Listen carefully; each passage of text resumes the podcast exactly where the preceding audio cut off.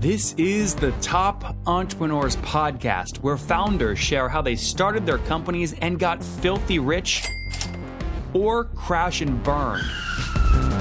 Each episode features revenue numbers, customer counts, and other insider information that creates business news headlines. We went from a couple of hundred thousand dollars to 2.7 million. I had no money when I started the company. It was $160 million, which is the size of many IPOs. We're bootstrapped. We have like uh, 22,000 customers.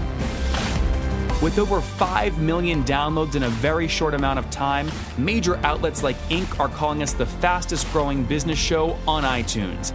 I'm your host, Nathan Latka, and here's today's episode. Hello, everyone. My guest today is Patrick Campbell. He's the CEO of Profitwell, the software for helping subscription companies with their monetization and retention strategies. Profitwell also provides free, absolutely accurate subscription financial metrics for over 8,000 companies. Prior to Price Intelligently, which is obviously part of Profitwell and what Patrick's building, he led strategic initiatives for Boston based Gemvara and was an economist at Google in the US intelligence community. Patrick, are you ready to take us to the top? Let's do it. Okay, so first off, establish the relationship between profit well and price intelligently and how they feed each other. Yeah, definitely. So Price Intelligently started, uh, that was the first company, the first product, um, software product that was focused on measuring willingness to pay and value. So basically helping people with their pricing. Um, we quickly pivoted into a tech enabled service, which basically means um, you can't buy our software without our people and you can't buy our people without our software. And then about three years ago, we were sitting with a company that was about to IPO, helping them with their pricing. Um, and essentially they, we found out their MRR was completely calculated incorrectly. Um, and so we started started Profitwell because we wanted a little bit more of a scalable software product that was cheaper, or in this case, free. Um, and so essentially, what's happened is we have a number of different paid products. And so the Profitwell brand, um, we're changing our name to Profitwell overall in the next couple of months so that because um, it's a little bit more all encompassing for the different things that we do in the subscription economy. Mm, now, how do you manage? Uh, we talked actually pre call about this. Obviously, margins between SaaS and a high touch human product are very different. Um, two questions there. One, how do you manage margins on both outlets? And two, how do you manage your time uh, focused on kind of professional services versus pure play, low touch SaaS software? Yeah, totally. So on on the margin front, our margins are actually SaaS style margins on the ProServe side. Um, and the reason that we get that is because we're not selling like a ser- traditional service. Like it's not like you go into HubSpot and you ask for some training and they'll give you some training for 40% margin or something like that. We're actually selling it as a product and as the team comes with the product, if you will. Um, and that just comes down to good pricing, which is basically we have really, really good pricing, which allows us to go after really, really high ARPU as well as really, really good automation to make sure that our margin are in the 85 85, you know, 90% range, similar to a regular software product. Um, from like a team management perspective, um, this just comes down to hiring, you know, the right people. And so for a long time, we basically managed both products kind of separately. So we had a, almost like a price intelligently team, and then we had a Profitwell team. Now those teams are starting to blend together, but we still have um, essentially a GM of price intelligently where he runs both the sales side for that product as well as the actual fulfillment um, with the tech enabled services team. Got it. And you're able to keep kind of the margins high on there because it's supported by software. So you make the humans smarter with the software. Yeah, exactly. And it's not custom. So it's not like you can come to us and like if you were going to McKinsey or something like that and say, "Hey, help us with this custom thing." We have a very like clear playbook that our software kind of um, writhes into, which then allows us to make sure that we're not, um, you know, not eating at that margin with like, "Oh, we're going to do this whole other project that's going to cost us, you know, another 10, 20 hours, things like that." I want to dive more into Profitwell as a company itself, but I'm also just interested in the data set that you get to see on a daily basis. What's the number one mistake you would say, uh, you know, SaaS entrepreneurs are making when it comes to pricing? Um, number one mistake, and, this is a real tactical one, because um, I don't want to say like focusing on the customer because that's true, but it's not tactical yeah, that's, enough. that's too fluffy um, for me. You know that. I know, I know. Um, so I would say not using a value metric. Um, so a value metric is what you charge for per user. Um, you reference Halligan a lot, um, you know, on this this particular point, and I think that you need to be charging based on where the value is ascribed in your product. So per seat, per contacts, per amount of data enriched, per et cetera, because it bakes in expansion revenue into your actual business model, um, so that even if you're not really that good at customer success, you're not good at sales, you're not good at pricing, you at least have this lever that's automatically expanding revenue within your business to get to some beautiful net negative churn. So that's the big thing on price pricing, I would say, from a tactical standpoint. Most of these companies that have broken into the 50, 60, 70, or 100 million plus ARR range have nailed net negative churn. And it always comes down to they don't just have one or two utility based pricing axes, but they have three, four, five, six, seven, even more sometimes. Is there any point at which the complexity of that actually decreases your ability to drive sales or just pricing communication in general? Totally, it, it's a function. The complexity you can get more complex the the deeper your sales process is.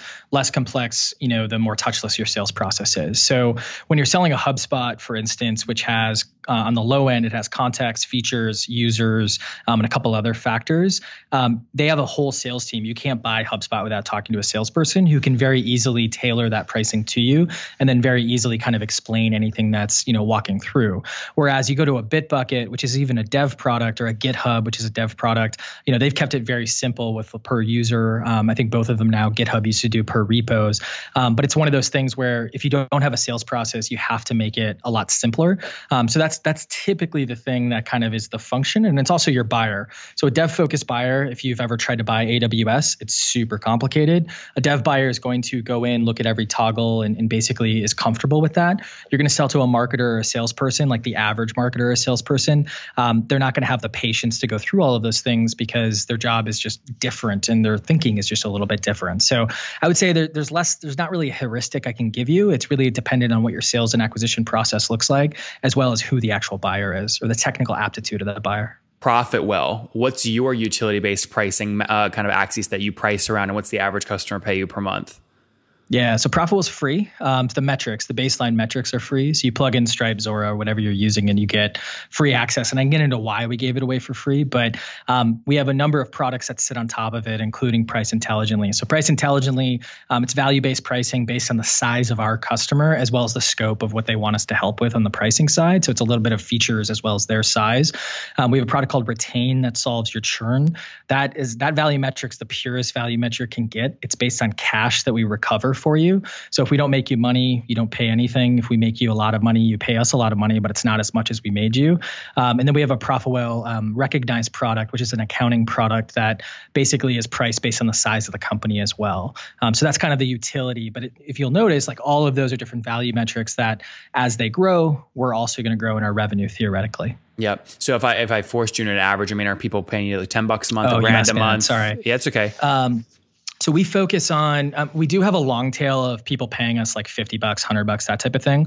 Our focus is on $2000 a month essentially. Got it. Um, that's kind of like our target arpu. Um, we probably can be a little bit lax with that. We're bootstrapped haven't taken any money and so our mindset is a little screwed up in terms of unit economics where we want things to be really really high leverage. Why do you put that um, so negative? So, i don't see that as messed up. I see it as much smarter than someone well, who's raised capital yeah, well, well, well, our LTV to CAC is like 20 to 1. So it's like one of those things where um, if I saw that and I was giving someone advice, I would say, like, hey, you can spend more money on acquiring customers right now, especially given some of the other problems in our business. And so I don't say it negatively like I'm embarrassed. It's more like I am embarrassed from a like optimization efficiency perspective. So um, yeah, we target, you know, we, we really go after like people who are paying us four figure MRR. Um, and I think our average, our actual average is probably between one and two, not quite at two. Got it. One in 2000. And you mentioned LTV to CAC is 20 to one. What are you spending? Spending right now on CAC, would you say? Like it's just people right now. We don't spend like we literally just hired our first marketing person like a couple months ago. Mm-hmm. Um, we had some outsourced spending, so if I had to actually quantify it, it was probably around 10k a month, but that was for people. Yep. Um, we were spending zero dollars on anything paid. Yep. So you, I mean, you probably don't care much about this just because of the nature of uh, how profitably you're running the company. But I mean, do you look at a fully weighted CAC, just take all your headcount, divide by new customers that month, or does that number not mean a lot to you? Um, we do it. We don't do it as like a active exercise, if that makes sense. So it's not like I could literally pull that number for each month for the past year, but we do look at it just in terms of making sure that, um, or, or it's, it, I should say that we're looking at it more and more because we're going to start spending more money and, and basically investing more in marketing. So um, we do have very basic LTV to CAC by channel right now. Um, we have very, very basic um, kind of um, I call it fragmented CAC, meaning like someone who talked to a salesperson versus someone who did this, just kind of seeing like the different processes through the, what they went through. Um, but it's not it's not quite something that we are like it's reported every single month quite yet. Probably in the next three to six months, we'll have scary numbers that you know we can break down to any nth degree we would like. Let me give you a different question, but same kind of Sure. economics. Um, how quickly do you like to recover any money you spend on acquisition? In other words, what payback period do you like to optimize for? Yeah, it's really tough because right now the payback period is like it's pretty quick. I mean, given 20 to 1, like it's basically one of those things like You think you get See, in the I know- first month, like a month or two months? Yeah, we basically get one to two months recovery. I mean, th- there are definitely customers that we don't get that because they're paying us 50 bucks and they're on the low end and they were a little bit more touchless. Sure. But for like the target customer we're going after, like our payback period is typically in month one. Yep. Um, especially in the price intelligently side. So our ARPU over there is probably around 150,000 per year. Um, so it's one of those things where we just kind of get that going right through the door. Because those are consulting gigs really powered by tech. Yep, exactly. The Yeah. tech enabled service. That's what we call it. Yeah. Well, even in worst case scenario where it is two months payback, if you're trying to get four figure ARPU clients, I mean, that's a grand a month. If your payback and your LTV to CAC is what you said earlier, it's like, you know, two grand on CAC fully weighted and, you know, 40K in LTV, the numbers check out totally. Um, Yeah. What's your team size to date? So I believe we just crossed number 38 started today. Okay. Um, and they're they're based mostly based in Boston, and then we have a team of uh, six folks in Rosario, Argentina. Got it. I love it when I interview someone who who has listened to other shows because you like know, know I'm going to ask. I know where you're going. You You know don't I'm going to ask where you're anything. from. I- Yeah, yeah. I'm going. It's great. Yeah, yeah, And when was launch year? Just when like was, let's get this going. when was year one? Uh, year one. So uh, it was the middle of 2012. So our first official year is 2013, but we had a like it was just me in a room for six months for 2012. And uh, where were you at that moment? I mean, did you have a bunch of saving? I mean, did you have an exit before this, or where was your head No, at? I uh, I I made the naive or lucky mistake. I, I cashed in my Google 401k. I was only there a year and a half. How so old were you then? Huge. Um, I was 24, 25. Okay. Um, and my parent, I come from a blue collar family. So my, my dad, like when I left Google, I worked at another company for just under a year. He was like, what in God's name are you doing? And then when I was like, I'm going to start this thing, he's like, you're insane. Do we need to have an intervention? And so it all, thankfully it all worked out so far, but yeah, it's kind of what, what it was like. And then what are you up to now in terms of total customers? Uh, so it's it's a little bit hard because it's there's I actually don't know the count on retain versus um, on the PI side. I can just give you like total ARR if that makes sense. You mean the So, price like, intelligently side? Yeah, the Yeah, price yeah. intelligently side. So I mean, there um, historically we've had about I believe it was just under 500 customers. Um, the ARPU has been going up, so it's not like we had that same ARPU early on, um, or else we would all be printing phenomenal amounts of cash. But um, our latest public number is around like size is uh, eight million in terms of ARR. Yeah. Um, and so it's been, I mean, it's been good. I think for us, it's we've invested a lot of the profit into building ProfitWell. Um, we didn't know it was going to be a free product out of the gate, and soon it was, it was a free. We had essentially two years before we were monetizing it. So it's one of those things where the bet's paying off at this point. We have about eight thousand, as you mentioned, companies using ProfitWell right now, which we're pretty pumped about. Yeah, and if you're if you're trying to target an ARPU of two grand, and you said you're at, least you know maybe a grand and two grand now, I mean divide that into the eight million run rate, you're somewhere around 600, 700, 750 customers, something like that. Yeah, that's a blend of both ProfitWell and PI, so it's Yeah. probably lower, but it's uh, but it is is one of those things. Yeah, totally. What is um as a bootstrap company? Um, I'm hoping I'm hoping you're going to give me a great growth number here, just to give an example that you can grow and be bootstrapped. What was December 2016 ARR run rate? So we About 13 months ago. Three point six. That's great growth. That's almost two. Yeah. X, that's more than two x year over year. we have doubled or more than doubled every year. I think first six months we closed. That was in 2012, like June to December. I think it was like 126,000. Um, What do you mean by that? 126,000. That was our bookings in 2012. Um, and then the first full year, 2013, we closed, I think it was 468,000. Um, and then basically closed the distance basically now till then. Yep. So December uh, December 2016 at about 2.6 million in, in ARR run rate, and then 3.6. three, yeah, oh, 3.6. Sorry, my, that was my Yeah, fault. yeah. And now December Yeah. 17 o- around eight. That's that's really healthy growth. Um, how have you resisted the urge? I'm sure you're getting flooded with inbound, you know, inside venture, all these yeah. people going, "Let us give you money." How have you resist? Resi- excuse me. How have you resisted the urge, and would you ever accept and take capital to drive the business? Yeah, for us, it's um, like you know how it is. I mean, you buy companies and, and you sell companies. Like you know how the game is. It, it's a function. It's a tool, right? Like that's what equity and capital is. And so for us, we whether it's through stupidity or intelligence we we don't have like a very clear reason and of what we would do with that money. So i couldn't tell you like right now hey if we had $3 million right now that we raised or $8 million that we raised here's exactly what we would do with it. And for us like if we don't have that reason in particular it just doesn't make sense to raise it. So that's kind of how we look at it. I think we may raise money at some point. We're not really interested in like taking any money off the table right now. Um, we're not really interested who's we like, patrick uh, so it's me right now. I mean, I, I was the core founder. I had a two part-time co-founders who um, were more advisors, and they're still part of our board. I was going to say so that's an oxymoron. Major, you can't be a part-time founder. You're either all yeah, in or all out.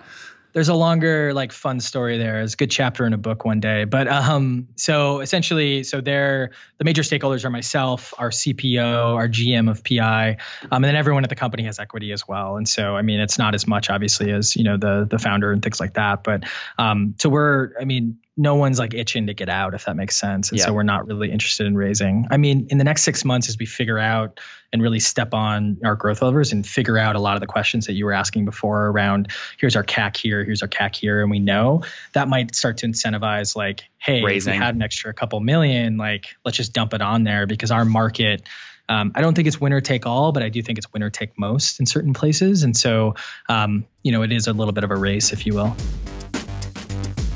Okay, Top Tribe, many of you ask me all the time how did I get my website up so fast, so quickly, and why is it doing so well? The answer is simple. I use HostGator.com to keep the thing cranking along. They've got a 45 day money back guarantee, which is great. I used their free website builder to get the site up because it's ideal for WordPress. It's just what I use.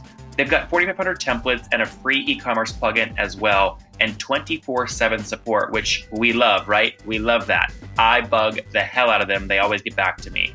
So I've got you 30% off along with $100 in free AdWords credit. To grab it, just go to hostgator.com forward slash Nathan, but you got to do it now.